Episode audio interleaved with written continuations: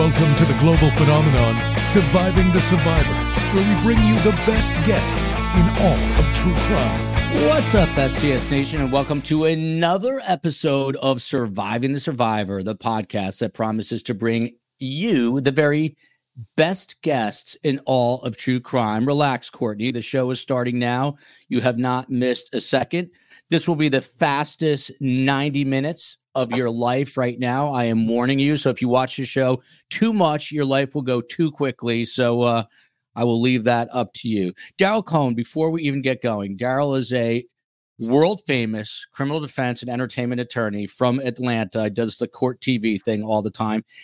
You used to be on TV, you were telling us with uh, Archie Bunker, amongst others. Did you ever think in your wildest imagination that at one point in 2024, boneheads like me would be hosting a show from basically a walk-in closet in Miami Beach that goes out to the entire world. This is like a odd. Did you ever did you ever anticipate this? When I lived in Miami Beach, I was not blessed enough to know you, but I did live there for a while. And when I was in the state attorney's office, I didn't know you. But in 2024, we've got a Trump circus. We've got all sorts of circuses going on. And in addition, we have soap operas. We have writers from LA that are here and now. Can't hmm. make this stuff up. No way. You, you cannot. Look at this. Ashley, love the puffer vest. Um, I don't want to be obnoxious, but it is dropped below 70. I had to go to the dog oh. park before here and uh and uh the trade winds, the, the ocean breeze was coming off at the dog park and uh sorry, John. I'm sorry to do that. John, I keep telling you, you got to come down to Miami. So let me introduce the guests and then we're getting into it. This is a all Donna all the time Adelson show. R. Timothy Jansen, top right hand corner, coming to us from his mahogany wood office, which I love, is a partner in the firm Jansen and Davis that bears his name. He has done it all in the legal profession, all kinds of complex civil, administrative, and criminal litigation. Plus, he spent five years as a federal prosecutor. No one knows the Tallahassee legal community better than our Timothy. Jonna Spilbor she is a popular, and whenever I say this, I get nervous. I'm going to get canceled, but she wrote this. She's an outspoken attorney, a columnist, a legal analyst. She appears regularly on Fox News, Fox Business. She's feisty in a good way, and she's smart as hell, and she hosts a radio show. Uh, you've got Daryl Cohen. He's an entertainment and criminal defense attorney, a partner at Cohen, Cooper, Estep, and Whiteman LLC. He's on Court TV. I believe it's every uh, Wednesday. He also uh, represents television anchors, actors, photographers, models, town agencies. I needed him when I was in news because all of my town agents were, no offense to them, subpar. Didn't do what I wanted them to do. Um, Tim Jansen, you were with me today. I'm going to torture uh, you and I'm going to replay uh, today's very quick hearing. It runs about four minutes with Donna, not the entire thing, but the majority of it. But what was what were your Cliff's notes from uh, today's hearing? Donna was back in court today. Well, we couldn't hear for the first part, but my understanding was that that Dan brought up the conflict issue. Dan asked the court to clear that issue up on the record with Donna affirming that she waived the conflict and that she waived him possibly being a witness at this point. So the judge swore her in and he talked about the conflict. Very, very uh, general conflict waiver, wasn't too specific. Um, and the state took no position at all. Uh, Jonna, I had uh, Dan Rashbaum, who was lead defense counsel for Charlie Adelson, where they lost badly with a verdict, guilty verdict coming back in uh, under three hours. But now he, uh, Dan Rashbaum, is repping Donna Adelson. I'm going to play some of the interview to get your guys' reaction. It was this past Thursday night. Is it odd to you that the same Miami defense attorney is going to be representing the mother now in all this? Extremely odd to me. And if I were Dan, I would not have taken this case. There are just too many moving parts, too many things that can go wrong. It doesn't, it just doesn't make sense ethically. He's not doing anything ethically wrong because she did waive the conflict. They both waived the conflict, but just internally, ethically, I wouldn't sleep well at night if I were representing her, knowing that I represented her son, knowing that things could go horribly wrong at Donna Adelson's trial. It just doesn't sit well. I wish he weren't doing it. Uh, you know, it's his decision and her decision and Charlie's decision. Good luck to them. Uh, by the way, very quick. Uh, I know it's confusing because Jonna and John Singer are on the thumbnail. I'm remaking all the thumbnails, but uh, John Singer had a last minute conflict. John Singer will be on tomorrow night at 7 p.m. Eastern Time with Stephen Webster and Louis Baptiste, who are partners in a law firm. Louis was Dan's student, and Stephen was Dan Markel's post divorce attorney. So tomorrow it is uh, John Singer, Stephen Webster, Louis Baptiste. And at 5 p.m. tomorrow, uh, this is a very bizarre story out of Kansas City. Three Kansas City Chiefs fans were watching a game at someone's house, the playoff game, and were found frozen to death in the backyard. I have three, uh, two detectives and a crime scene expert coming on to discuss that tomorrow night. A very strange, very strange story. Uh, Daryl Cohen, sort of the same question to you. Uh, is it is it odd that Dan Rashbaum defended Charlie and is now going to defend, defend Donna and is, for whatever reason, doing my show and perhaps doing other media now?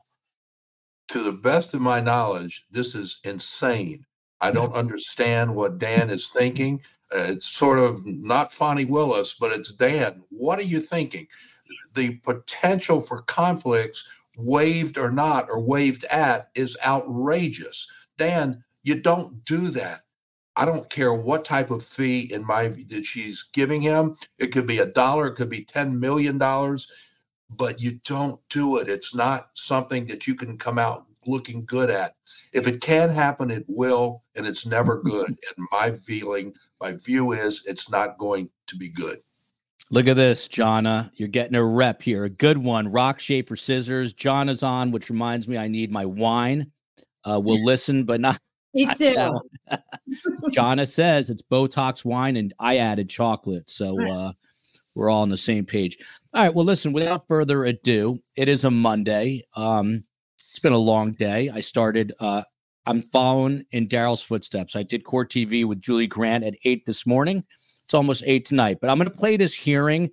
It runs about four minutes because I don't know, to be honest, if Daryl and Jonna saw it, and I don't know if all of you saw it, but it is pretty uh, fairly short. Let's listen. This is Judge Everett at the beginning of this uh, hearing today. View as such, where we're going to need another case management in the next few months, or do you think we're in a position to start talking trial dates? Judge, I think we'd ask for a case management sooner, maybe in uh, three weeks. Uh, I think we'll have a better idea then. Uh, the state's been working diligently with us on the discovery, um, but uh, I think we'll have a better idea in the next three weeks or so. Okay.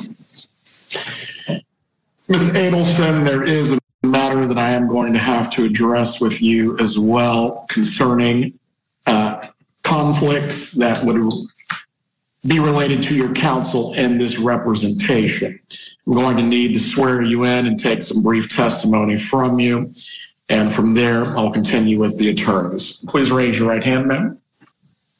Do you swear or affirm the testimony you're about to give will be the truth? I do. You can lower your hand. Ms. Adelson, do you understand under the Constitution you have the right to conflict free representation? I do.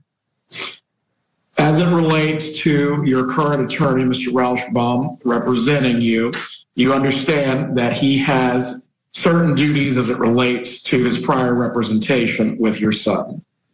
Yes, Your Honor. I understand.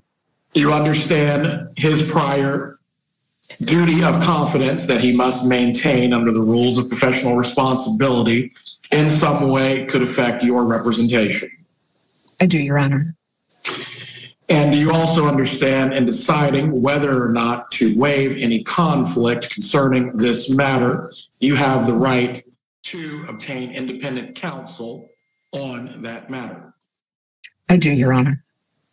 Have you been able to discuss with independent counsel whether or not you waive any conflicts as it relates to the prior representation of your son? I have, Your Honor. And are you, in fact, waiving any such conflicts? I am, Your Honor. There is a second issue as well as it relates to the rules of professional responsibility for attorneys. There is another prohibition within them that deals with the matter of an attorney possibly being a witness in a case. I do not know if the state would seek to call your attorney as a witness for any matter. However, you understand an attorney cannot be both advocate and witness in the same case. I understand that, Your Honor. Do you understand as well if the state attempted to call your attorney for any reason that could materially affect your defense? I understand. Do you also understand you have the right to obtain independent counsel to assist you in making the decision as to whether or not you wish to waive this conflict or even potential of conflict, I should say? Yes, I'm aware of that, Your Honor. And do you waive this potential conflict as well? I do. Mr. Rashbaum, do you wish there to be any further inquiry as it would pertain to Larzelere versus State? No, Your Honor. Thank you, Ms. Adelson. That will conclude all testimony that I will need from you today. Does the defense have anything that it wishes to raise this morning? No, Your Honor. Ms. Dugan, does the state have anything that it wishes to raise? No, sir. There you go. Uh Jonna, Hmm. ladies first. Um, what stands out to you? I mean, it's sort of atypical in a weird way hearing, and another way very atypical because of all these conflicts, uh, basically like these disclaimers that the judge is reading. But what stands out to you? Well, superficially, the one thing that immediately stood out is that Donna Adelson looks pretty damn good for being in the clink for the last two plus months. I don't know how she's doing that because Yeah. my clients who are behind bars don't look that good. Uh, second, this was kind of a strange hearing, although I guess it was uh, pre planned, for lack of a better word, that they were going to discuss this whole waiver thing uh, on the record and get her acknowledgement on the record just as a housekeeping matter so that the case can go ahead and move forward. If, but again, I don't like the prospect of her attorney perhaps becoming a witness and a judge warning the client the defendant about that and the and the defendant waiving that on the record to me like even the potential of being a witness would have me running for the hills hire somebody else. I just you just don't want to go there especially in a case as serious as this. But i guess i guess i when i, I listened to the show your show with um her attorney which by the way Thank you, Jonna. you're I listened to the whole thing. I have to tell you, this is a sidebar. Your skill, your, your skillful, artful questioning of him, uh, hitting hard hitting questions that weren't softball in a in a way that didn't get his back up and really actually got him to answer 90% of the questions you ans- uh, asked of him was stellar. Like that that is expertise and that is skill and that was it was great to watch it from that perspective Thank you. His, his answers oftentimes made me cringe. At the end of the interview, I could not, I said to myself, why is he doing this? I, why? Why? But anyway, back to your question. Yeah, this was a pretty pro forma kind of um, appearance today that is just a housekeeping. It was really a housekeeping appearance. And uh, this is just some B roll. Obviously, Sarah Dugan, uh, who works alongside Georgia Cappleman, state prosecutor, she was there on behalf of the state. Um, Daryl, there are, I'm going to cover your face for one split second here, and I'm going to ask you the question, but there are people who say, this is Michelle, that I hope the state does call Rashbaum as a witness. How much of a real possibility is this? because a case such as this is predictably unpredictable, I think it's a very real possibility. And think about this for a moment. He's called as a witness. Oops, he has to withdraw. He's no longer representing her. Who does she get? How much time does her new lawyer get in order to bring him or herself up to speed? None of this makes sense. It's predictably bad. I usually say predictably unpredictable, but here I'll predict it's predictably bad because there's no underlying good reason for this to happen. If she goes to trial and if she loses, then think about the appellate process. Well, he could have brought this out, but he didn't. Yes, but you waive that problem. No, I didn't waive the fact that he was supposed to be a real lawyer for me. I didn't say he shouldn't represent me zealously. What I said was I waived the conflict. Well, the conflicts abound. They're inert. They're inert. They're there. And there's nothing that you can do, anybody can do, by allowing him to continue to represent her. And I don't care what type of fee he gets. I don't care what type of publicity it's going to include, but it's just foolish. It just doesn't make sense. And he's setting himself up as well for ineffective assistance of counsel should they go to trial and should they lose. Unless I'm hearing plea bargain, let's see what we can do because of her age. Yeah, uh, that is, I guess, still up for debate. The question is, I guess, if they, you know, work out a deal, what would that deal be? Uh, Julia Nielsen, always some lighthearted moments despite the seriousness of the topics. Can Windsor and George make an appearance? Tim, those are Tim's beautiful dogs. Windsor. Uh, Windsor. Windsor. Look at this from Yala. Jonna looks like a model. Uh, Yala said that, not Joel. Um, Joel, Joel, Tim, let me ask Joe. Let me just jump in here. we do, all agree. Tim. We all agree that the conflict of prior representation of Charlie is a given. The judge did Charlie's trial. My question is, how did the judge know before trial and motions that Dan might become a witness? Did the judge listen to the jail calls where Donna is saying, Dan told me? Was there a motion filed? How did the judge know that Dan may be a witness? Is the judge watching this show? I'm curious because it didn't look like the state brought this issue up. The judge on his own brought it up. Um, it up yeah. in chambers and off the record is my guess. You know, a lot goes happen. A lot happens in chambers that's not on the record. Then you come out and you put the important stuff on the record. I'm guessing, but that's not not, not with this judge. He doesn't uh, meet in chambers. Uh, judge oh. Everett does not meet in chambers. Then you you would know. So that is so that makes yeah. it very curious. Uh, you know, I there were some people who were not happy with uh, Dan Rashbaum. Some people were not happy with me, but um, you know, I tried to come with quote unquote receipts, and, and I'm going to play some of the uh, interview in a moment. But uh, there were some people that were unhappy about Dan Rashbaum appearing on the show, and I know some of them said that they actually called Judge Everett's office. Uh, so maybe he did get wind of it. I don't know. Um, but you know, he also did Dateline as well. John, why? You know, I asked him this question: Why are you here today on Thursday? Why do you think he decided to uh, come on Surviving the Survivor? You know, my answer to that has changed. Originally, when I was listening to him in the beginning until things started to go downhill for me as a viewer, I thought he was really just trying to do the best for his client and come out and give her some positive publicity because she has none. And there's nothing really wrong with that. But the more I think about it, the more I think, is he setting this up for an ineffective assistance of counsel appeal? Like, is he planning to lose? Does he figure he's got nothing to lose by doing this? So that, I mean, this would make for a great, you know, John Grisham novel. He hmm. does this on purpose so that when she gets a verdict in 90 minutes instead of three hours of guilty, that she'll have an automatic appeal and maybe she can stay her prison sentence because of her age and get out. And by the time the appeal is done, she'll be pushing up daisies naturally and not have done a day another day in jail like that's where my mind goes but maybe because i have a wild well, imagination no no because i think other people are thinking that uh, daryl cohen do you think there's any way at all uh, by the way uh Solernus Summer says Rashbaum will walk away with three million dollars. We have no idea what he's getting paid, by the way, for defending the Adel. Says it a different way.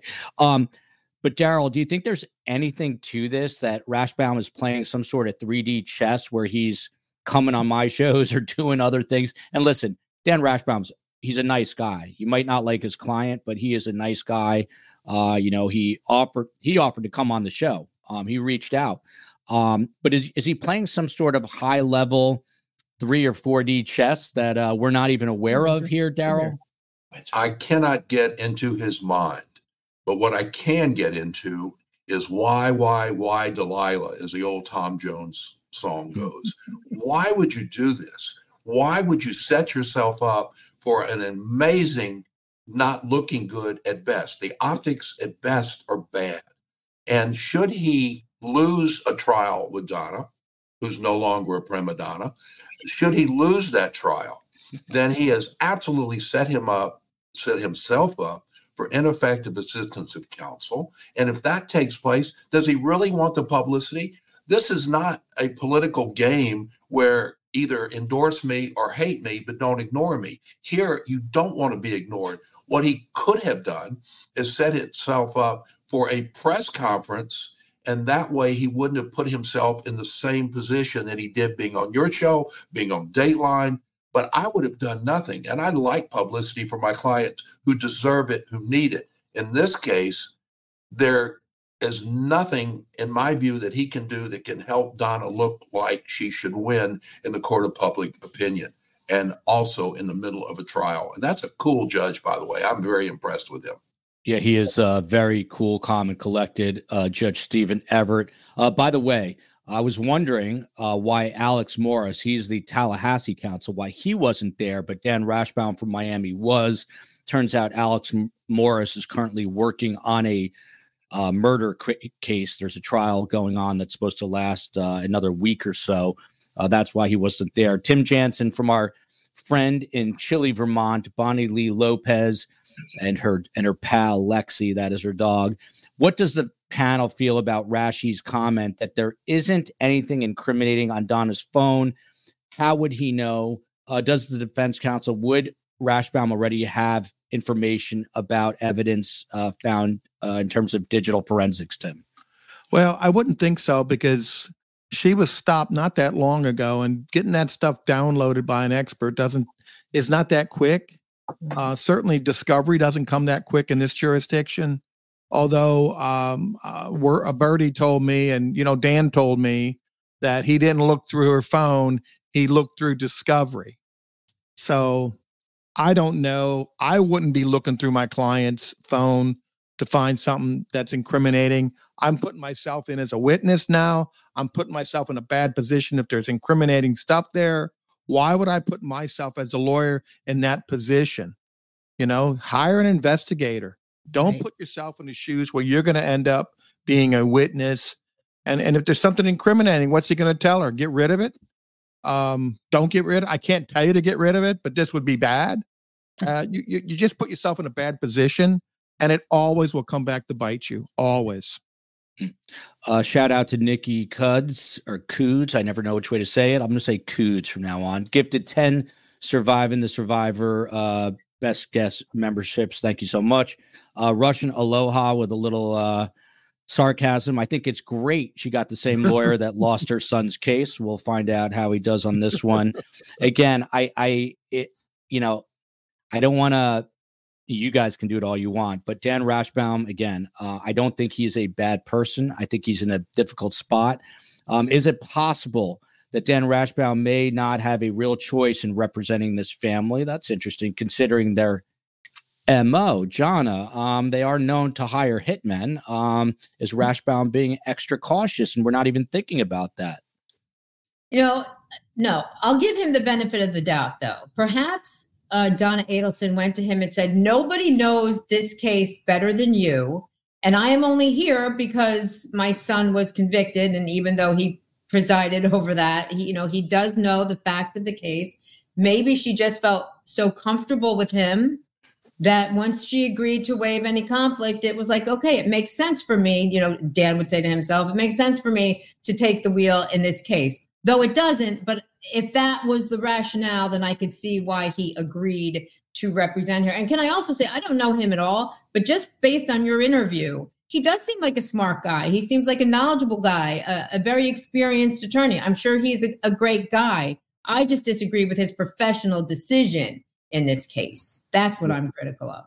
He, he was, you know, I, I, guess there are a fair amount of undefeated prosecutors, but he was a uh, prosecutor with an undefeated record of like 30 something and oh, but uh, he's not, he's certainly not a dumb guy. I can tell you that, uh, it, that for sure. Uh, hey, hey Mona Joel, says, yes, Joel, sir, most, Tim. Most federal prosecutors are undefeated, Joel. That's, a, that's what I said. That's what I said. That's because yes. you only try the cases that you can't lose. That's right. exactly right. with, uh, with the deepest never ending pockets, right? Um, Yala here, Donna's verdict in a quick 90 STS minutes. Yes, I wonder if it'll be that fast. Um, so let me play a uh, piece of uh, tape here, as they used to say in the Daryl Cohen days, but it's no longer real tape here. Um, this is me asking Dan Rashbaum. Donna wrote a completely unhinged email about dressing her children, of course, being a Jewish grandmother, dressing her children in Nazi uniforms um, to uh, get on Dan Markel's nerves. Uh, COE, you going to let this play here?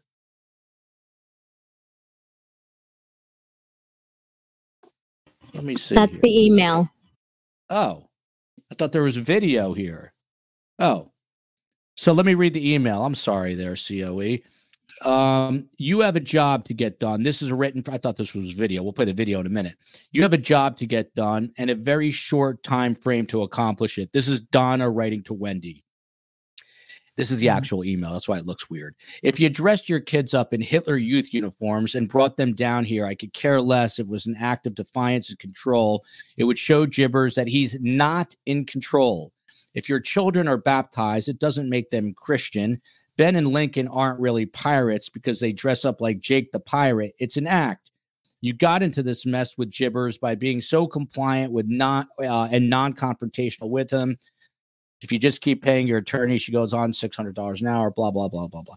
Uh, Daryl Cohen, uh, your response to a Jewish grandmother telling her daughter to dress her grand her own grandchildren in Nazi uniforms. This is a little more than just an angry grandmother, in my opinion. I could not be more disgusted with that email. It is disgusting both based on history, its knowledge of what's happening now, and there's no way that I can explain in any way how disgusted and disappointed I am. And let me say this about Donna. If she is able, regardless of the evidence, to look sad, to look old, to look feeble, just maybe a jury may excuse whatever evidence the state attorney's office presents. Sometimes juries acquit or mistry because they feel sorry for the defendant. It, that's interesting. Let me actually play the. Uh, so I've got a, a clip from the interview where I'm asking Dan Rashbaum about this, and then we'll get John and Tim's take on the flip side. Who's upset regarding a divorce? And I can show you multiple examples, maybe not with Hitler Youth, but multiple examples where people show emotions in the worst possible ways in a divorce case. And listen, I'm a criminal defense lawyer. Okay. Um, there's a reason why I'm not a family lawyer because family law is the worst.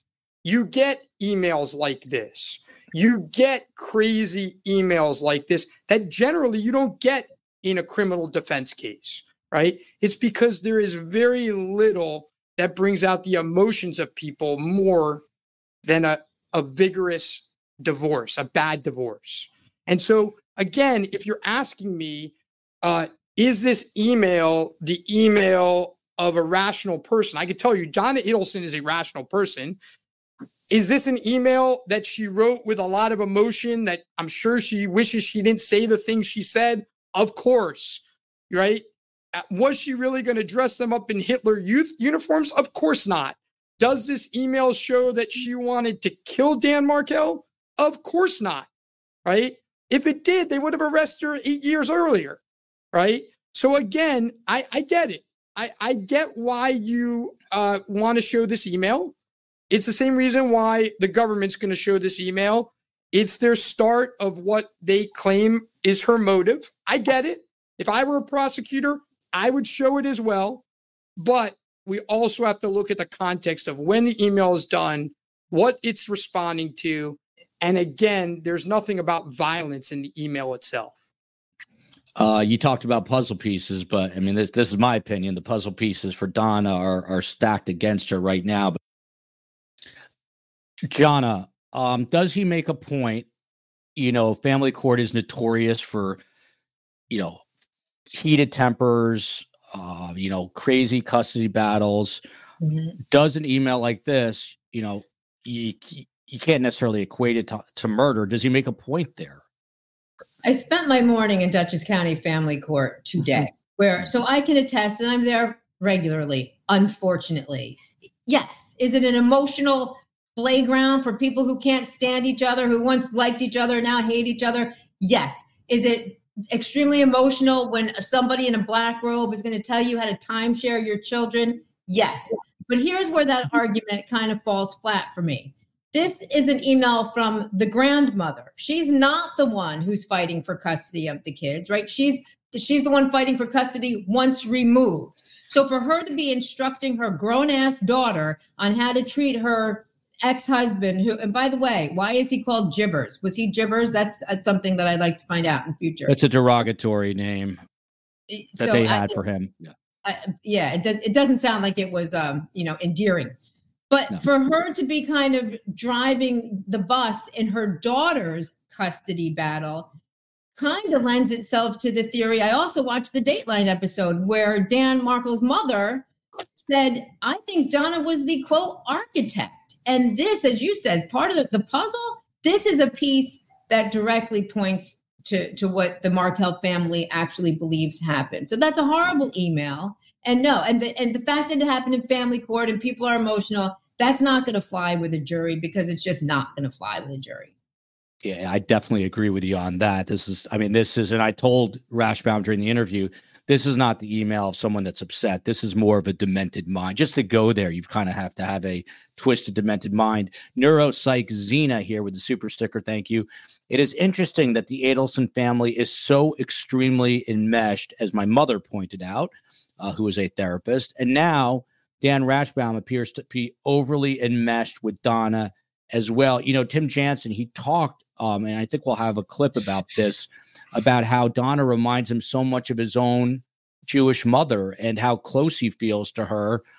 Um, how problematic, though, is this Nazi email? And there are other emails that are fairly aggressive and unhinged. Uh, the state will obviously show these. How problematic? Well, he told you he's a prosecutor, never lost a case. He also admitted that he would play this tape uh, on this call. Uh, it's clearly it shows control not only of her daughter but the whole divorce and child custody. Donna was the orchest- she was orchestrating this, telling her daughter what to do, plans to, and so such terrible things to do to these young boys, knowing how bad it is to the father who was very Jewish, and um, it just shows the lengths she would go, which is consistent with what Charlie did. She's manipulating people behind the scenes and this email shows it right? She's trying to get her daughter wendy to act a certain way. So we know she did that with charlie also because all their little coded calls. So it's very consistent with the state's theory that the mother was behind it and, and if that's going to be Char- uh, dan's opening it's not going to go well um, daryl you know they're talking about donna being the architect this is my own um, belief. I think that Wendy was also pushing buttons early on. She was in a horrible situation. She has not been arrested. Uh, do you think I'm off base or am I warm? Do you think about Wendy um, kind of triggering Donna into some kind of crazy plan? I think all of them were sort of together. They were co conspirators, if you will. Donna was obviously the puppeteer, but Wendy was a partial puppeteer. And you said she's not been arrested. I would add the word yet to it mm-hmm. because the state, piece by piece, is putting this together. And the people I feel sorry for are the kids. Obviously, there's a deceased ex husband or Dan Markel, but it's the kids who have to grow up and live with this, whether their mom is ever arrested or not, their grandmother, who is a great puppeteer. The problem is when people are so involved and this may not be a divorce, but it sort of is. But they let the emotion get in front of them, and that emotion triggered this entire murder scheme. And the state is doing a meticulous job. You, we like to see murder cases, we like to see them tried, and we like to see someone or video that someone shot, killed, kidnapped, ran them over. But here, we didn't have that. We have piece by piece very much circumstantial evidence in many ways I went to bed last night. There was no snow on the ground. And by the way, not in Miami. And I woke up this morning and there was snow on the ground. I did not see it snow, but David Janssen did. Sorry, Tim, I had to bring him up. He was he was a good guy. Uh, the fugitive. So, so my view is she better watch out and she better start to shout. Joel, can we stay on this for a minute? Because Wendy is the elephant in the room. None of this makes sense. None of this murder for hire. None of my brother did it. None of my mother was the architect. None of it makes sense unless little old Wendy said, "Help me, you know, brother. I, you know, I got, I got to do something about my ex-husband." Like, why would any brother take it upon himself to off his soon-to-be ex-brother-in-law or his ex-brother-in-law without being prompted by the sister he's so close with. To me, that is the, the, the missing piece. It doesn't make sense that she hasn't been arrested and they haven't come down on her hard. Why else would this whole family circle the wagons without the wagon? It doesn't make sense. And But John, also yeah, could be go- sad. She, oh my God, oh my God, what am I going to do? What am I going to do? Somebody has to do something about him. Help me. Mm-hmm. Uh, I just know from experience. I'm the youngest child, and I know how to push my mother's buttons. So uh, I don't know. It's uh, if it's that far a leap for Wendy. I think she, you know, she was definitely um, a, puppet master to some degree. To what extent, we don't know. Uh, Wolf Girl. I do not understand Tim Jansen how Dan Rashbaum giving basic interviews and saying nice things about Donna is ineffective counsel. Tim. Well, I'm not saying it's ineffective counsel. Um, it's not a good idea. The bar, Florida bar rules prohibit it if he's trying to um, somehow affect the jury's determination on this case at spending. I don't know how he thinks he's going to give positive spin on Donna on a podcast. Um, because of most people watching these podcasts, they hear and see information that's not going to be introduced at trial. Now, you get a high profile case like this, and people are going to lie and say they haven't heard anything. They all have motives to get on that jury. But I don't think Dan speaking in half truths and not telling some things I can't say is going to affect positively for Donna. And he didn't explain some of the facts that were really bad for Donna. He said, just ignore those. You know, you people are biased. Well, he's biased too. He's coming on here talking about his client. So I don't know if he's ineffective. I don't think it's the best time use of his time at this point. He's got a case with really bad facts. Uh, Christine uh, Kebke here, if I said that right. Uh, Joel, did Dan Rashbaum, Jonna, do your show for legal advice? As the flavor of the day, he gets lots of great tips and strategy from people like you, Jonna, and Daryl and Tim. Do you think he was feeling out the legal community by doing this show? No, although that's an interesting take. I don't think that was his purpose. I'm still trying to figure out his true purpose because the other thing he said during your interview was uh, when if he were going to be invited back to the show, he's like, yeah, yeah, you know what? I'm really not the kind of lawyer that likes to do media, but he did 90 minutes on this show, and it was a hard 90 minutes. So uh, we're still trying to figure this out.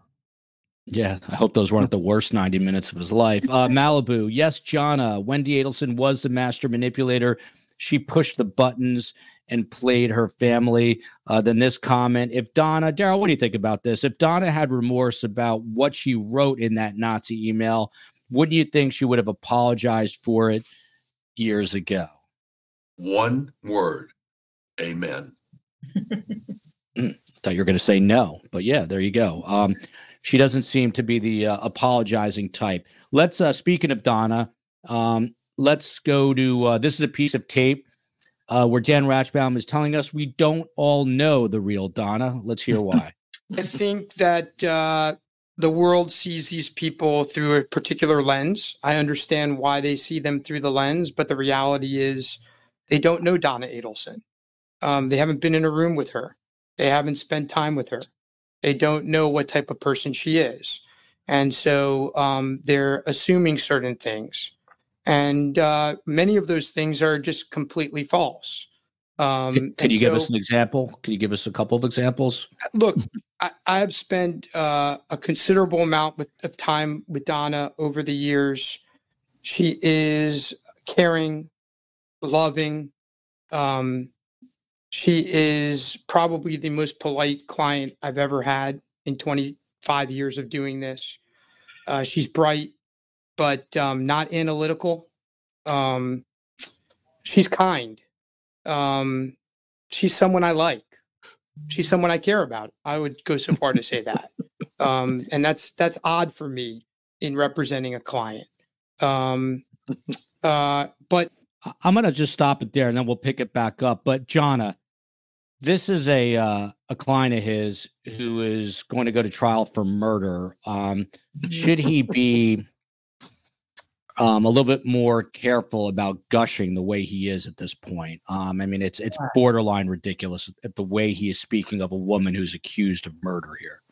And uh, and I agree. And this was one of the portions of the interview where he did lost me. You know, sometimes I was liking him and appreciating what he had to do, and at other times I, I just couldn't figure him out. But you know, it's not a good idea. I think he's trying to humanize her. Maybe that's what he's trying to do. Is he trying to soften up the jury pool through him? Like you know, he's a stand-up guy. He was a federal prosecutor. He's a good guy, a family man. There's nothing wrong with him. Is he trying to get the jury to like her? vis-a-vis liking him. I mean, we're probably a long ways away from trial, so I don't know how well that's going to work, but maybe that's the reason why he's gushing the way he did. Yeah, let's uh, let's listen to some more. I just took it back a little bit. Here we go. uh, she's bright, but um, not analytical. Um, she's kind. Um, she's someone I like. She's someone I care about. I would go so far to say that. Um, and that's that's odd for me in representing a client. Um, uh, but in general, what I would say to you is uh, this is a different case, right? With different viewpoints and different reasons why uh, I'm willing to answer questions about Donna. Um, because I think there's there's so much there's look there's so much out there in the seven plus years of the media covering this. Daryl, I'm going to stop it right there. He just said this is why he's willing to go out there because there's been seven years of this uh, in the media, meaning all the negative attacks. Um, he's obviously trying to defend her character, but is he lionizing a woman who is perceived to be a murderer? I mean, is he? Is there a more subtle way for him to be approaching this description of her? Is I guess what I'm asking. You're not talking about this woman who was going to Vietnam, had a one way ticket. It's not the same woman, I'm sure, because he's not describing the person that we, not knowing her personally, but seeing what her actions were. Uh, I think he's gushing, and I think he's made a mistake, and he's too close to this case, regardless of whether she is the uh, the mother of the person he previously represented. I think he's making he's absolutely not seeing it seeing the forest for the trees. He's seeing her as a person that he likes. Whether she's paying him one dollar, twenty million, I don't care. I think he's just making a bad mistake, and he's making her miss cool when she's not. She's smart, but she's not analytical. Well, if she's smart, she doesn't do what she's accused of doing, and she certainly doesn't have a one-way ticket. Yeah, that is uh, a big problem.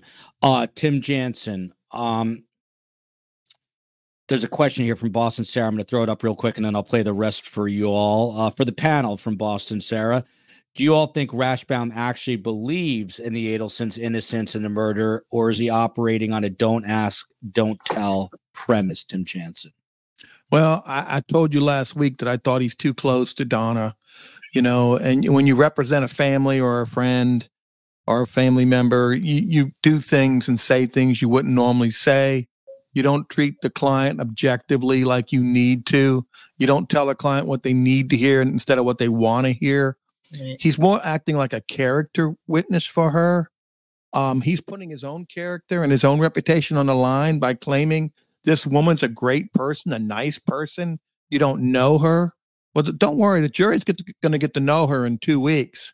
And part of that getting the knowing process is going to be those emails, those calls where she's talking in code. All that's going to show a picture. code. It wasn't. It wasn't It code. wasn't code. It wasn't it code. But you know, it, it is code because he never a- she never asked her son to bring her milk or it was always coded language, right? Eh, and no one does that. jurors on are, are, have a lot of common sense. They sit there in that chair and they think, okay, how would I talk to my mom? Would I talk to my mom in coded language?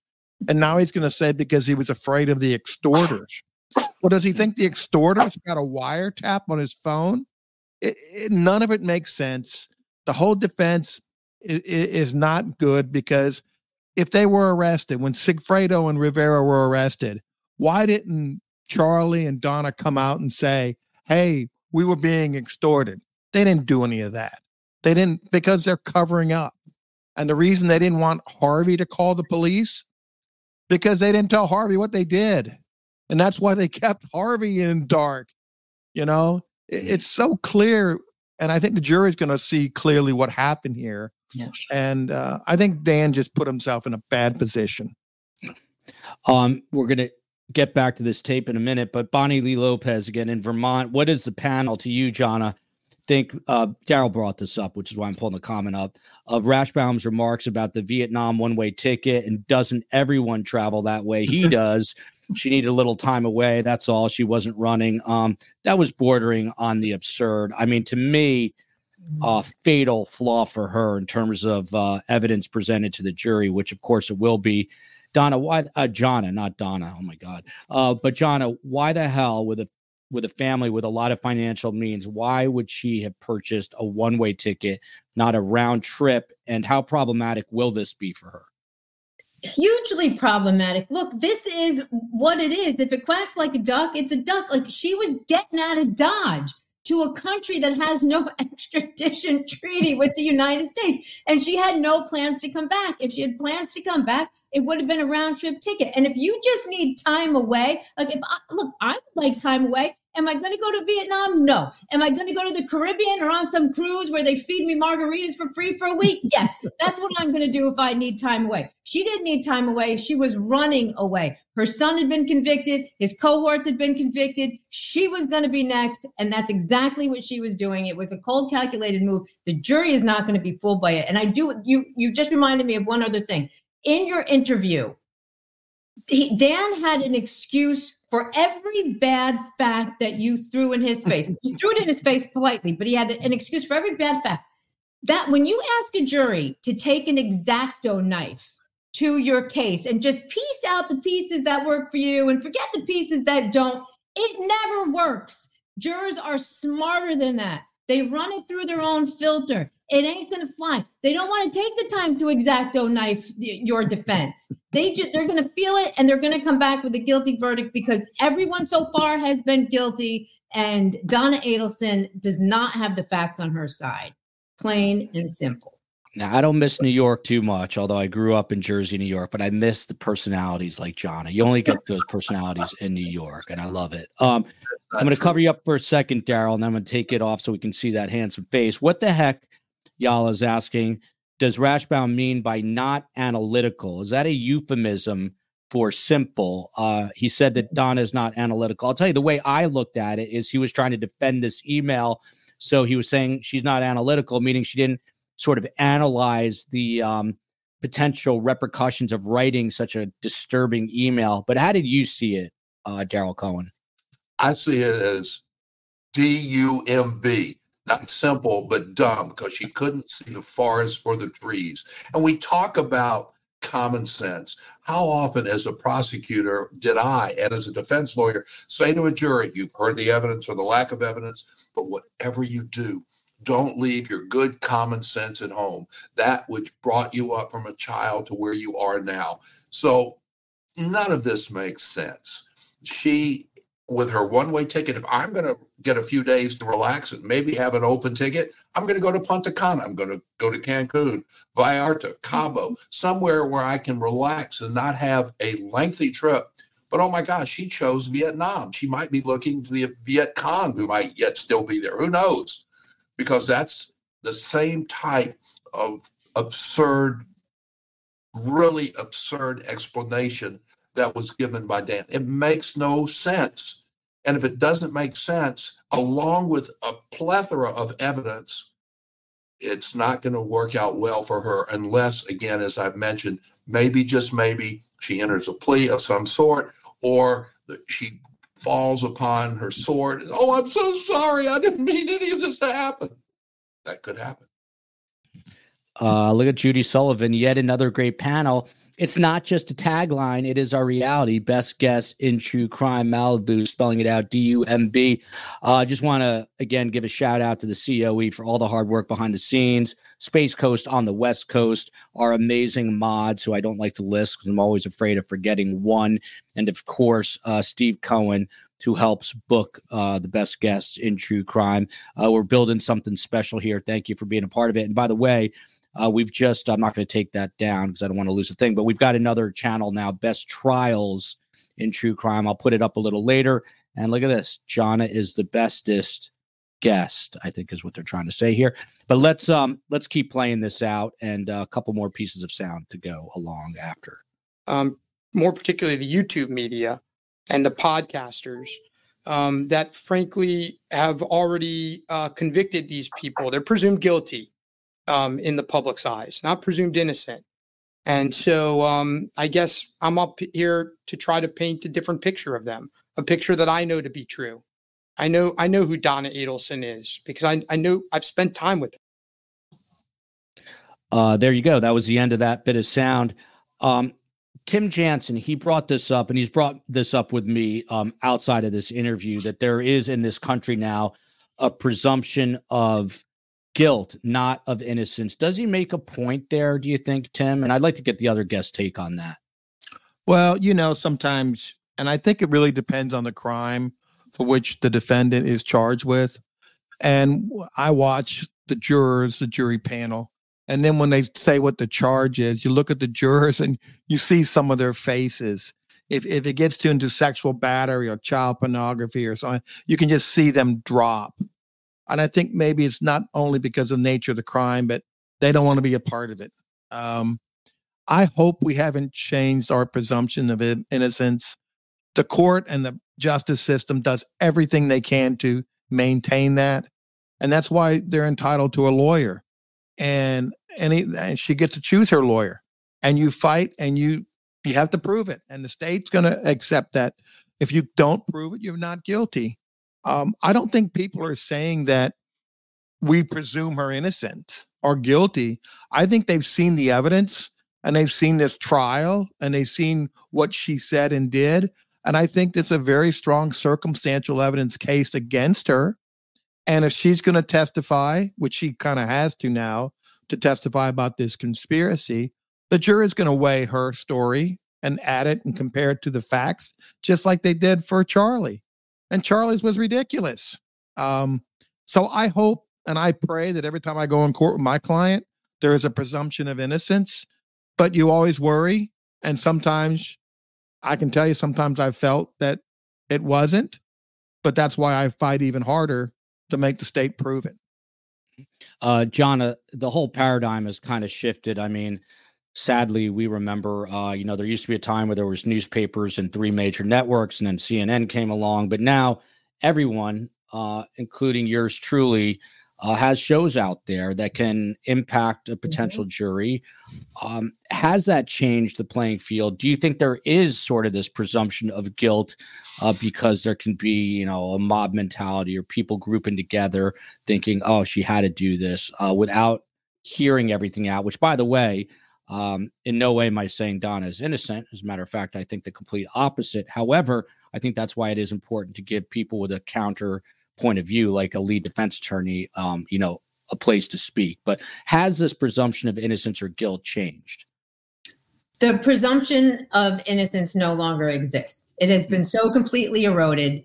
Anybody who practices criminal defense knows prosecutors don't think your client's innocent. They don't presume your client innocent at all. The judge, maybe, you as a defense attorney yes you do and that's why you have to go through the discovery and all the evidence with a fine tooth comb to make sure that everybody's dotting their i's and crossing their t's because that's part of ensuring that your client gets due process.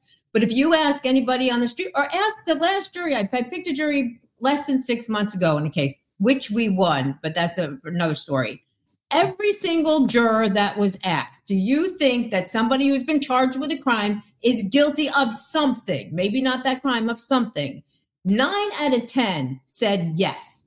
And that's your litmus test, right? That is America. That's what they think. And then you have to, if you're defending somebody, you have to get them to change their mind in the short time you have to pick the damn jury. And then you're off to the races. That's not a lot of time to change somebody's mind. You might get them to say they've changed their mind, but have they really changed their mind?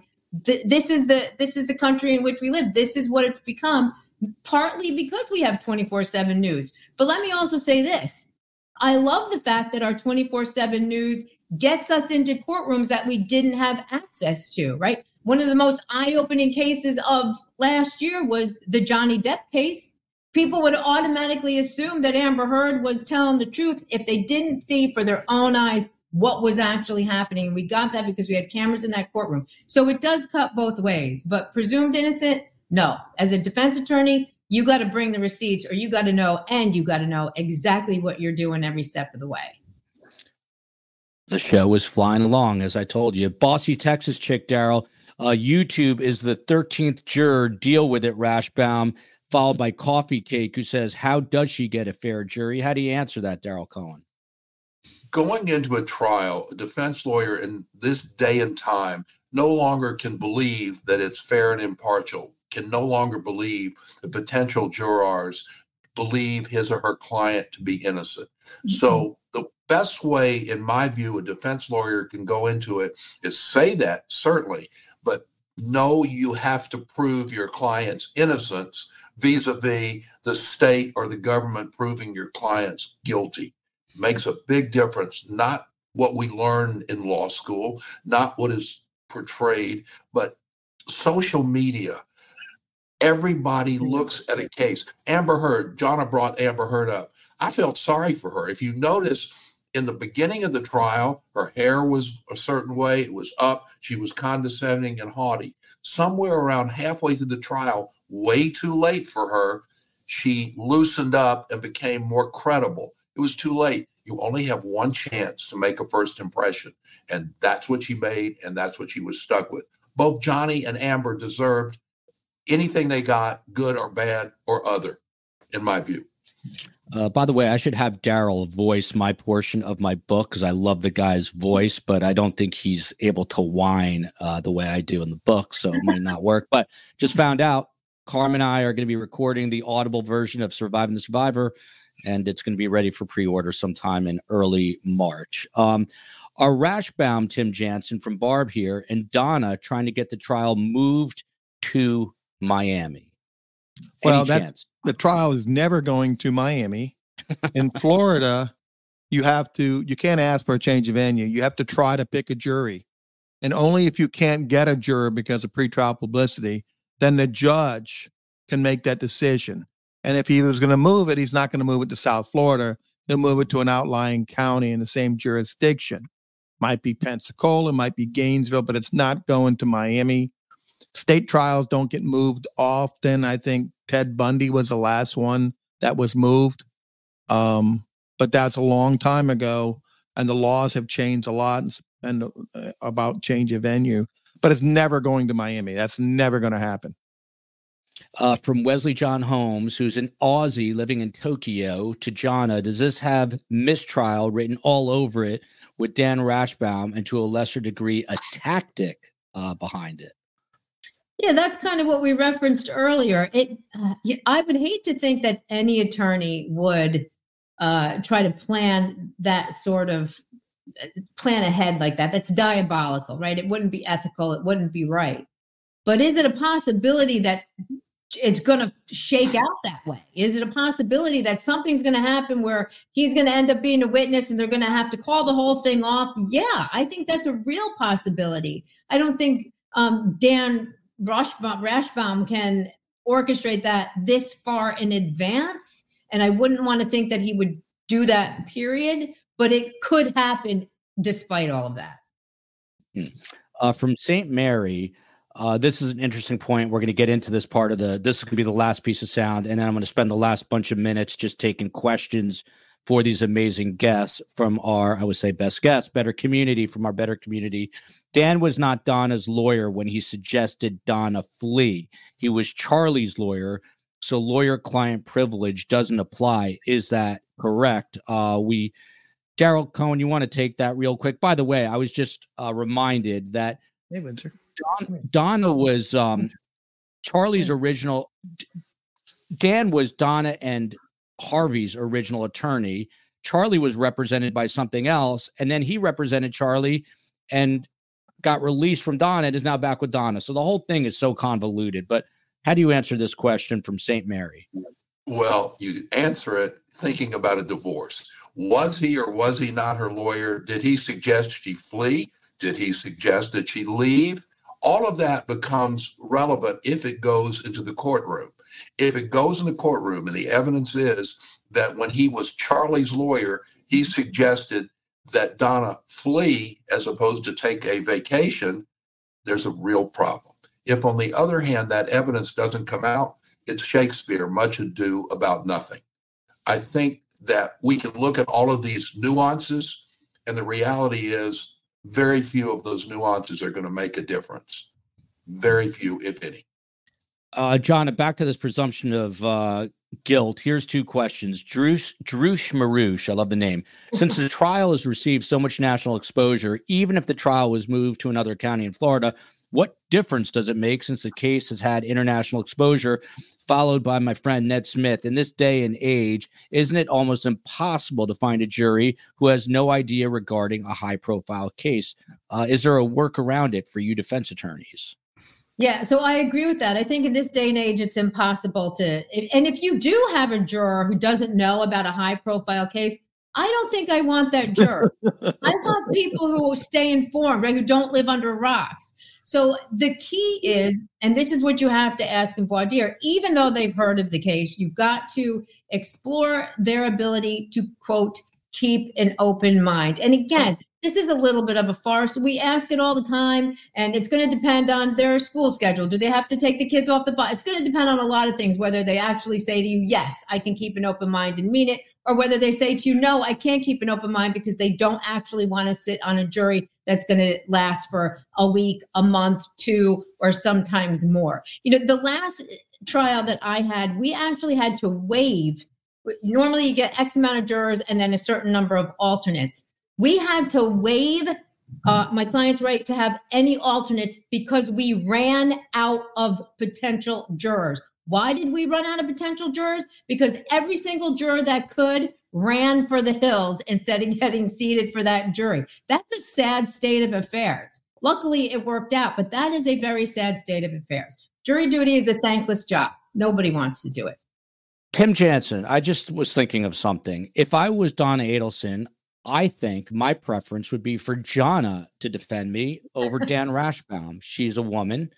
Uh, she comes across incredibly sincere. Not that Dan doesn't, but is there something to be said about having a woman like Jonna defending another woman like Donna Adelson in terms of perception in a courtroom? Yeah, that's that's for sure. Depending on the case and the charges and your jurisdiction, uh, Jonna would be, be great.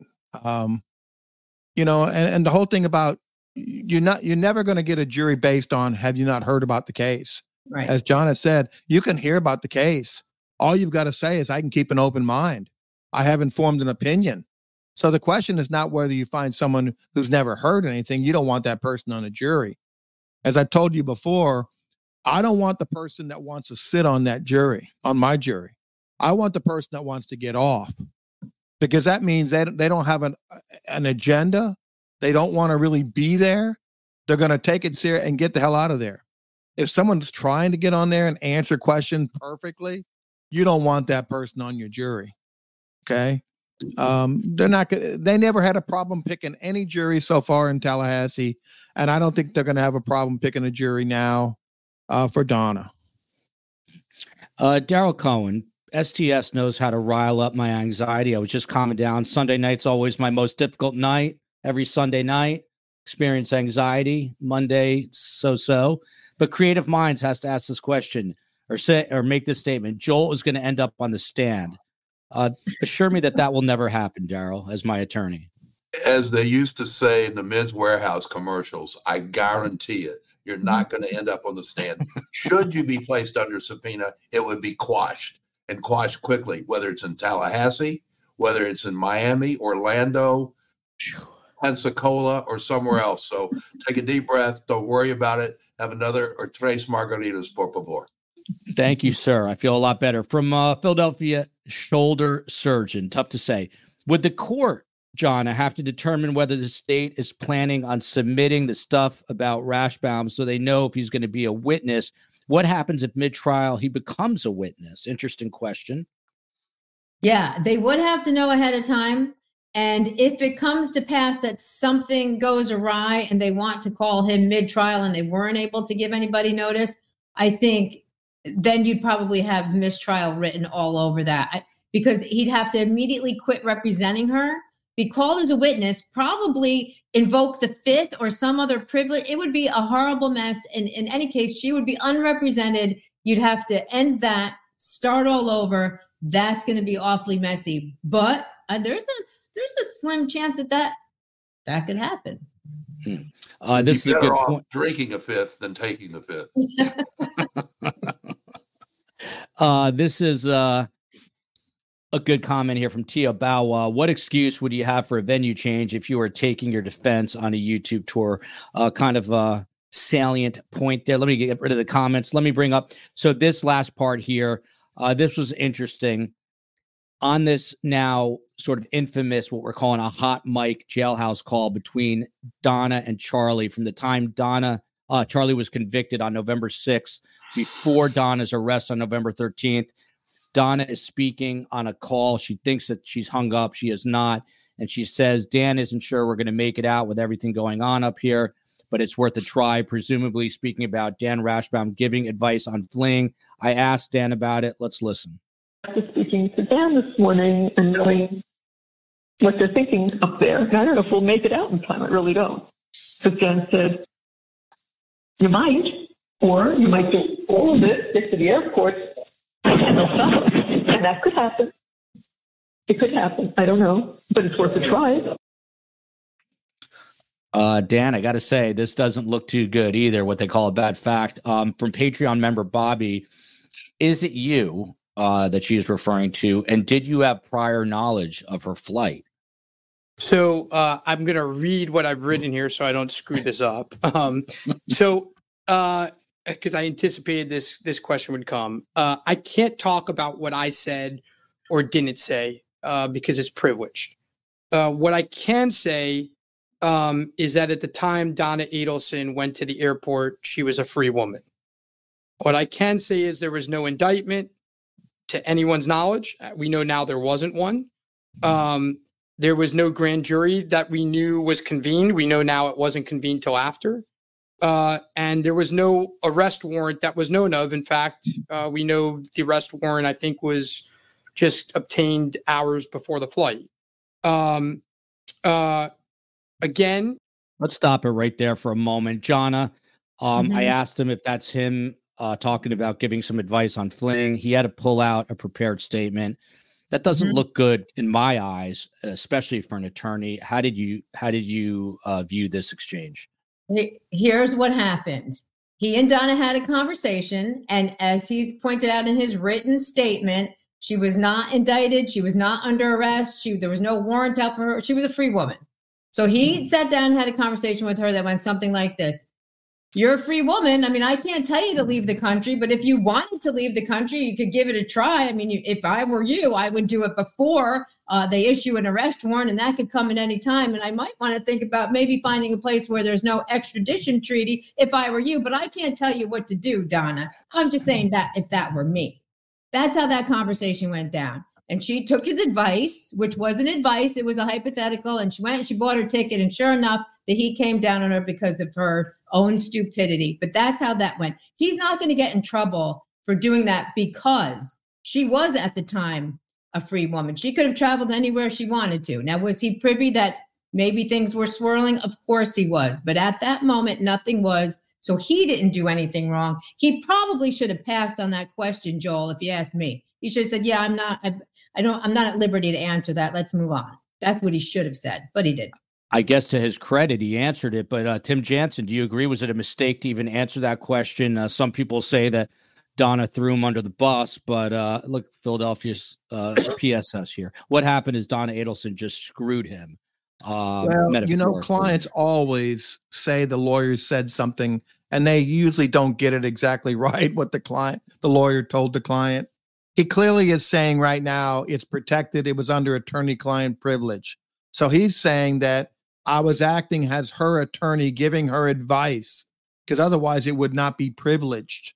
Um, and of course, if she didn't have warrants out and he didn't know as an officer of the court, but what did he know? He knew that Georgia said, stay tuned. We're not done yet. He heard the evidence at trial, which was clearly in, in, going to inculpate her. It really looked bad on her. Probably not a good idea to give that kind of advice because it always comes back to haunt you. And now he's in this position. He's got to get an ethics opinion uh, while he's doing his PR tour, what to say, what not to say. Um, and and you know, like Daryl said in trial, things could happen where they may think they can only win this case by having him explain what he told her. Because if that consciousness of guilt inference is given to the jury, they might need a witness to undercut that. And who's the witness? Dan Rashbaum. There you go. Uh, one other question before we play out the rest here. I'm going to cover your face for a moment, Daryl. I apologize if Rashbaum knew the grand jury was convening, uh, if Rashbaum knew the grand jury was convening imminently, is he possibly in trouble, Daryl Cohen? W O W. If he knew, yes, but there's no reason at this point for us to realize or believe that he knew, at least based on the evidence as we have seen it but he also has put himself in an untenable position. He needs to get out and get out now before anything else continues. My view, if I were being paid. There you go. If Dan's listening, coming from a smart, seasoned attorney, let's play this part out. We know now there wasn't one. Um, there was no grand jury that we knew was convened. We know now it wasn't convened till after uh, and there was no arrest warrant that was known of. In fact, uh, we know the arrest warrant, I think, was just obtained hours before the flight. Um, uh, again, she had offered to surrender at any point in time from 2016 on. Uh, I know that because I had made uh, that offer. Um, she did nothing wrong by going to the airport. Okay. Now, I cannot tell you what I advised her, what I knew, or what I didn't know. But what I can tell you for certain is that I acted within my ethical obligations. Um, and what I can tell you for certain is that no crimes were committed by her going to the airport. And that's why she wasn't charged with any sort of crimes related to that. Um, that's what I can tell you at this point in time. And Dan, you're going to see some of the Jonna Spilbor, uh, does he make a point? No crime was committed. That's why he wasn't arrest, arrested. Uh, but obviously, this is going to be brought up in front of a jury, and the optics are horrific, I think. You know, there's his X-Acto knife again. And and he probably is correct. If there wasn't an arrest warrant, there wasn't a grand jury convened, yeah, could she have gone to the airport and, and gotten a one-way ticket without being uh, arrested for that act in and of itself? Yes. But what is really bothering me is when you're representing a client and you got to come and explain your own actions as a lawyer it is not good. That is worse than any sort of egg you can have on your face. And not only that it detracts from what you are getting paid to do if he's getting paid. It detracts from your job and that's defending somebody else not defending yourself in connection with the person you're defending. And I also don't like that he slipped in there, you know, Donna offered to surrender herself many times since 2016. Yeah, well, those times probably happened before her son was convicted of murder. Because after he was convicted of murder, I think Donna's tune changed, understandably so, I imagine. Uh, Rashbaum also said that uh, Harvey and Donna were um, very willing to speak to police, uh, but they weren't asked, and a lot of people don't buy that part of it either. But Mandy Strong here says, uh, Dan said there's nothing illegal illegal about traveling. A one way ticket to Vietnam is not traveling. It's not his favorite word. It is relocating, followed by this. Uh, Dan has to withdraw, Tim Jansen. Does this affect the court's ability uh, to give a speedy trial? I would think yes. Um, yes. Uh, now, unless she waives it and wants to go with Alex Morris and and continue with her speedy trial if she requests it. Um, in this case, it's it's going to be a strong circumstantial evidence case. We all know that. And what is the cherry on top? Consciousness of guilt, evidence of flight, international flight to avoid prosecution and extradition. They've got that. That means the jury is going to be told you can infer guilt from her conduct, fleeing the jurisdiction somewhere without extra, extradition. You can infer guilt. That's a strong instruction. No defense lawyer wants that being given because it's hard to overcome. And now, if you got a lawyer who was giving advice, it just muddles everything up. Mm-hmm. Uh, from Elf, a super sticker. I'm going to have Daryl take this one. Daryl, will it be in disclosure or on a witness list if the state is going to call Dan Rashbaum to testify? When would we know that? The answer is yes, but as Donna has mentioned earlier, yes, but if in the middle of the trial something happens where the state believes it's imperative, we weren't going to do it, but we now need to call Dan as a witness that's when we have a problem. We likely have a mistrial, or possibly we have a delay in the trial until Donna is able to secure an additional attorney. It just muddies the waters even more. And Muddy Water was a good guy, but this Muddy Water is not. And I'm worried that we're not going to have a fair trial or any trial at all because it's going to muck it up, if you would. And Joel, can I add something to that? Hundred percent, hundred percent. Water. Think about this. We don't. Dan doesn't need to be responsible for advising his client whether or not she should take the stand based on whether it's going to save his own ass. In other words, if she doesn't take the stand, then this flight evidence might not come up, or at least she's not going to be able to say, "Well, Dan told me I could go," because you know that's going to come out of her mouth if she takes the stand and testifies. And he's insinuated that she is going to take the stand and testify. But now he's got to make a choice. Do I save her or do I save me? This is another reason why an attorney should never put themselves in the position that he's in right now. And this is another reason why Jonna is great on the show because she makes these really intelligent points that I would never think of, but I'm not a lawyer, so I'm not supposed to think of them. Uh, May Love, where is Harvey now that he is free from Donna's oppression? Hope he is clubbing uh, here. I thought that was funny. Uh, Tim Jansen, there's a question oh. in a question here from Joe Indy. Joe Indy. The Adelsons yeah. are kind of a cash cow for Rashbaum. We don't know what he's getting paid. Who knows? But they love him because he indulges them. But I'm wondering – is there something to that? Because he does, you know, he even said how much he likes Donna, how much he reminds yeah. him of his mother. Is there a comfort factor here for the Adelsons? But maybe they're making a mistake by being comfortable with a, a lawyer that maybe they shouldn't want to be that comfortable with. Maybe they need a different attorney. Well, it kind of reminds me of Larry Flynt. I don't know if you remember Larry Flynt. Yeah, of course, Larry I do. I won't admit it, but yes, I do. His lawyer tried to quit and he said, I'm quitting. He goes, You can't quit. I've got unlimited funds and I'm always in trouble. And the lawyer goes, You're right. I'm staying on. he had a was gold wheelchair, Hirsch? I think. What's that? Jim, was his first name Hirsch, the lawyer? You know what? I, I can't remember the name, but I remember the situation. It was so fitting. I think Dan, Dan has put himself in that position. He's so close to the family and Donna. She trusts him um, that she doesn't want to go to someone else brand new. He doesn't want to leave because it's a good fit and he knows the case and he's getting paid well, I'm assuming. But he's he's tangled a web that can hurt him and the client on the trial. And we're going to see this on a 3.850 ineffective assistance of counsel down the road. No doubt about it. Uh, by the way, STS, in the remaining few minutes, put those capital Qs. I'll go to the bottom of the chat and I will get questions to the best guest. I told you it will be the fastest 90 minutes in your life, and I was right. Uh, Pegasus 499 super sticker. Thank you. Do you know if Donna purchased proper uh, property in Vietnam? And if she did, can it be confiscated or was it turned over to Wendy? as far as I know, they did not. Daryl, would we ever know the answer to that? If that um, if the state if the state got that evidence, would we know the answer one day? At the best, it's a definite maybe. It's very unlikely she purchased property because we would know she'd have to use some means to purchase it, whether it's Venmo uh, for five dollars, is it by tra- transfer of funds? Uh, I don't think we'll ever know, but it really doesn't matter.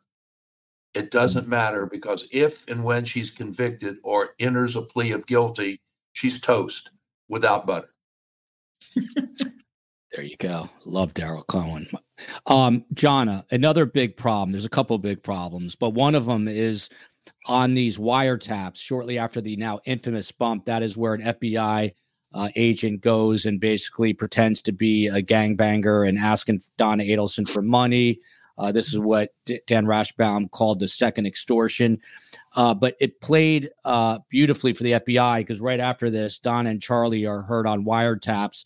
And when asked about it, um, by the way, they're using another code word a lot of the times, using the word patient. But when asked about who this bump guy was, Charlie kept asking a million questions and he wanted to know who it was affecting. Uh, and she says, Don Adelson says, probably the both of us. And they're speaking in code.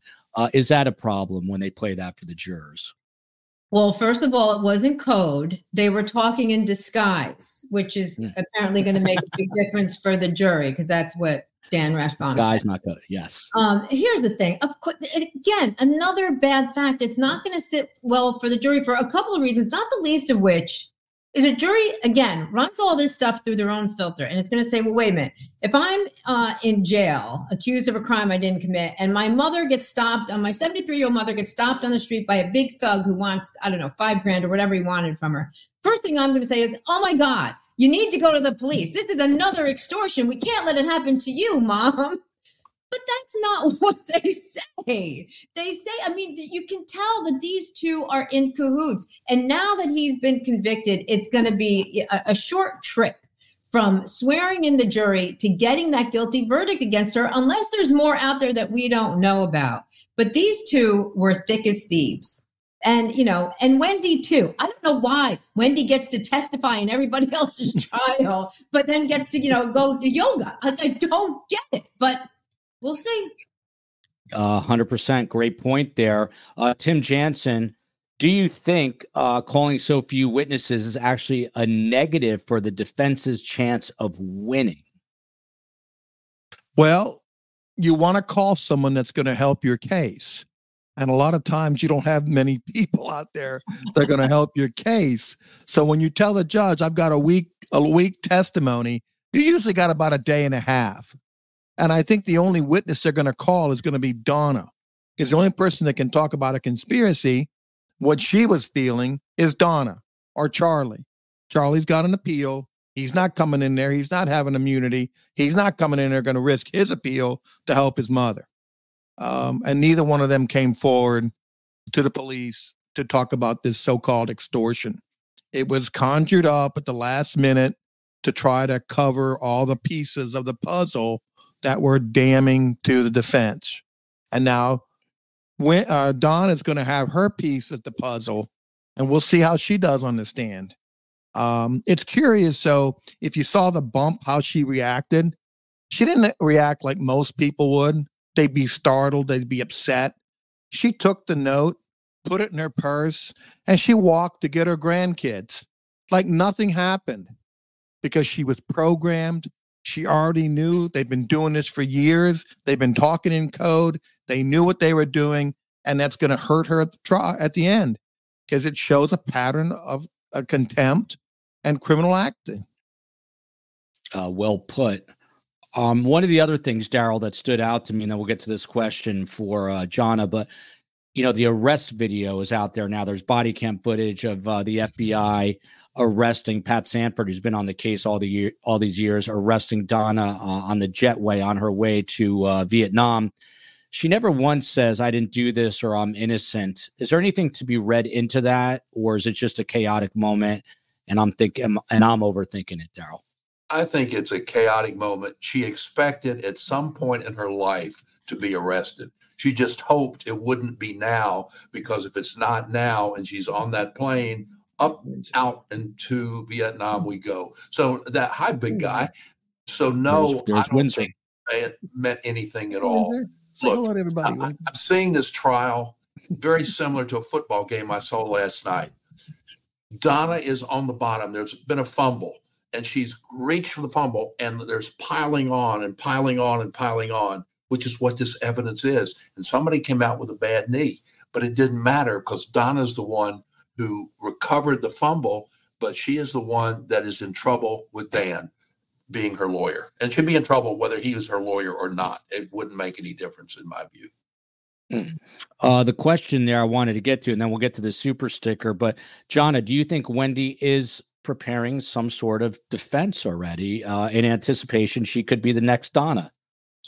She's been preparing a defense since day one. I think it, I forget, maybe it was during your interview, yours or Datelines, where they show a text from her where she is basically creating her own defense in this text. Like she's a lawyer too, right? She knows, she knows what not to say and what to say. That's why she's keeping a low profile, except for the fact that she was driving toward the crime scene on the day of the crime scene. And it's like, oh, cops, I didn't I didn't think anything of the cops. Like what? But yeah, so yeah, no, she uh she's been preparing to cover her butt since day one. I think she probably should be a little scared. I mean, at any moment, I don't foresee it happening, but it could happen that maybe mama turns on her. Maybe brother Charlie turns on her. Maybe somebody else turns on her. I mean, when if this is the kind of life you lead, you got to sleep with one eye open all the time, whether you're in Vietnam or not. And I think that's that's uh, Wendy's fate right now. Uh, that is a very scary fate. I would not want to live in those shoes at all. But speaking of that, um, Daryl Cohen, it could be a really awkward situation again for Dan Rashbaum. Exactly speaking to what John had just said. What if there was some sort of deal that they wanted to make between Charlie and Donna or Donna and Charlie uh, about Wendy? And then you've got Dan Rashbaum who was representing both of them. Doesn't it get really odd in that situation? It Uncomfortable. doesn't get odd. It becomes more odd and more unreal and more unbelievable. In that situation, not only should he have already gotten out of the case and another lawyer or two jumped in, but that would happen immediately because under the scrutiny of the court, under the scrutiny of the state attorney's office, under the scrutiny of the court of public opinion, oh my gosh. uh, Courtney R here. Tim Jansen, would Wendy and Harvey, if he gets that done at the club early enough, would they make it to Vietnam if they left tonight? You think there's eyes on them? Is there some sort of system in place if they, to arrest them if they were to, to flee? What do you think?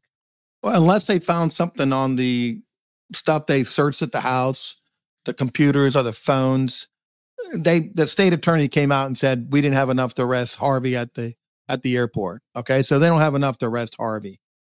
They haven't arrested Wendy yet. I don't know if they have more information, but Jack did say we have more information than what we've released. And I guess the question everybody wants to know is if they had enough, why wouldn't they have charged Wendy? Now, some of the stuff that's been introduced in these trials is is very damning against Charlie and Donna, but it can be considered exculpatory towards Wendy. Um, so the state has the issue of we're going to play this that looks bad against Charlie and Donna, but it looks favorable for Wendy. So I guess they're waiting till they feel they have enough, and I think if they have enough, they will arrest her. But um, it it does it hasn't happened, and I know Georgia doesn't like Wendy, and you've seen that in her demeanor during the trial uh, when she was questioning her, and she took great insult when Wendy said, "You can't arrest me. I didn't do anything." And you you look at Georgia's face; it was a challenge to Georgia. She's not one you want to challenge. There you go. That's a mic drop right there about uh, Georgia. I am not T Pain, uh, one of our mods, the meme queen. Uh, final question, and then we will wrap it up with final thoughts to Jonna. This is a great point. If Donna is capable of offering a million dollars for Wendy to bribe Dan, this is Markel, to give up custody of the kids. Uh, do you think the jury is going to be able to think that Donna is capable of hiring hitmen for far less money? Oh, definitely. And I also think the jurors should be smart enough to know that how dumb were those hitmen that they didn't hold out for a million bucks when they knew that was on the table, the stupidest hitman on the planet. So yeah, I you know there has been nothing so far that we have seen in the public, and I, I realize we're not seeing everything that makes Donna any sort of a sympathetic character. None of she's not the doting grandma, especially when you read those emails and, and the code she's not talking in. It's it's a really tough case to defend uh, if you're her attorney, and he's made it tougher on himself. Daryl Cohen, uh, he is now a uh, friend of the show, a best guest. He's an entertainment and criminal defense attorney, part a partner in Cohen Cooper, Estep, and Whiteman uh, in Atlanta, Georgia. You see him on court TV all the time. The guy was also a seasoned actor. Daryl, your final thoughts today? I enjoy being with you guys. I think Dan needs to say goodbye and he needs to do it quickly before he's forced into it because he's put himself in a completely untenable situation, not by accident, but by design. And I hope it wasn't by his design. His, the publicity he's getting is not worth what he's putting himself into. Well said. Uh, Jonna Spilbor, who's always well spoken, a popular and outspoken attorney, a columnist, a legal analyst appearing on Fox News, the Fox Business Channel. She has her own radio show. She's a defense attorney. She's in court. She was in court today. She does it all. How she does it, I don't know. Plus, she's got the best staircase game in the business. Jonna, your final thoughts. Uh, this is really going to be a tough road to hoe for um, Dan. And I think that if the prosecution made one misstep in this whole quagmire of a case, it's that they probably should have arrested Charlie, Wendy, and Donna all at the same time. that would have put a little pressure on this whole group after they got their convictions on the dumbest um, uh, hitmen on the planet. And, and that would have really maybe gotten to the truth a little bit faster than we're going to get to the truth at this pace. Uh, I agree. John is freaking awesome by acquired taste. Bonnie Lee Lopez, best guess. It's not just a tagline. Tim Jansen, he's a partner in the firm that bears his name, Jansen and Davis, uh, up in Tallahassee. No one knows the Tallahassee legal community better. He also spent five years as a federal prosecutor. Tim, what is next? Donna's back in court February 12th. I know you're going to be with me 2:30 in the afternoon on February 12th uh, for the next hearing. I think that's about three weeks out. Uh, Tim, what should we expect at that hearing and your final thoughts? I think that um, at that point, I think they might ask for a trial date. I think they're getting things lined up. They want to see what discovery is out there, and they're going to ask for a trial date. You notice they didn't want to waive speedy trial. They did everything not to waive speedy trial. Um, I want to answer one question. Windsor is a mini Bernedoodle, a Bernese Mountain Dog, and a poodle. They keep asking, so he's a crazy dog, beautiful dog.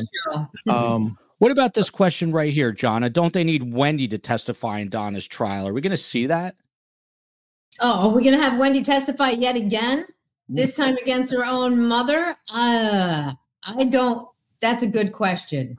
I, I would say why not? She's testified in all the other trials so far, but again, very dicey because Wendy should be sleeping with one eye open. I'm not so sure. I, I'm not going to put any money on that one yet. But don't you think, Joel, there's a little animosity between Wendy and Donna right now? They are not liking each other. And this is why I think that And there could be a deal. They might no, they may call Wendy to the stand to put it to her mom, right? Mm. Because uh, what's more effective than calling a family member to give bad testimony against a defendant or mother? And then how is how is Donna going to respond? You know what Donna would do? Donna would take the stand and throw her daughter under the bus. Right. That that might be the evidence that the prosecution needs. Oh, Right. this is going to get nasty. Could. Right.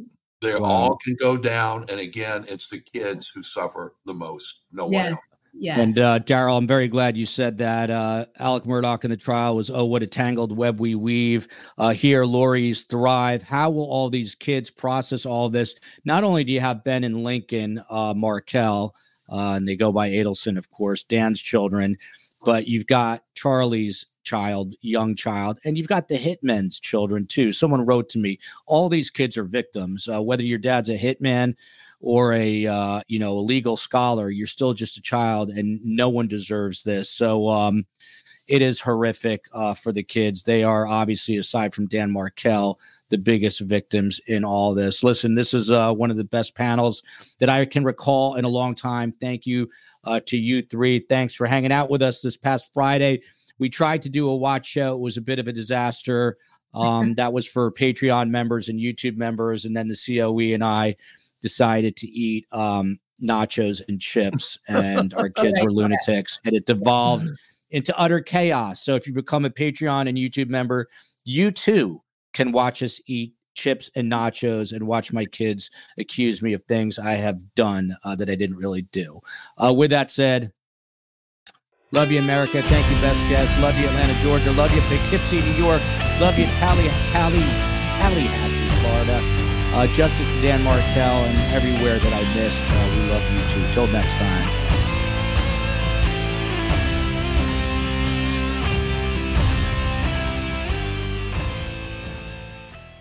Final seconds of the game, a chance to score, and the chance has gone begging. If your business's commerce platform keeps missing the target on golden opportunities, get the MVP you deserve. Get Shopify. Shopify is the commerce platform revolutionizing millions of businesses worldwide. Whether you're a garage entrepreneur or IPO ready, Shopify is the only tool that you need to start, run, and grow your business without the struggle. Shopify puts you in control of every sales channel. So whether you're selling signed football boots from Shopify's in-person POS system or you're vending vintage shirts on Shopify's all-in-one e-commerce platform, you are covered. And once you've reached your audience, Shopify has the internet's best converting checkout to help you turn them from browsers to buyers. What I love about Shopify is how no matter how big you want to grow, Shopify gives you everything you need to take control and take your business to the next level. Shopify powers 10% of all e commerce in the US. And Shopify is truly a global force, powering Allbirds, Rothy's, and Brooklinen, and millions of other entrepreneurs of every size across over 170 countries. Plus, Shopify's award winning help is there to support your success every step of the way. This is Possibility, powered by Shopify. Sign up for a $1 per month trial period at shopify.com slash ranks, all lowercase. Go to shopify.com forward slash ranks to take your business to the next level today. That's shopify.com slash ranks.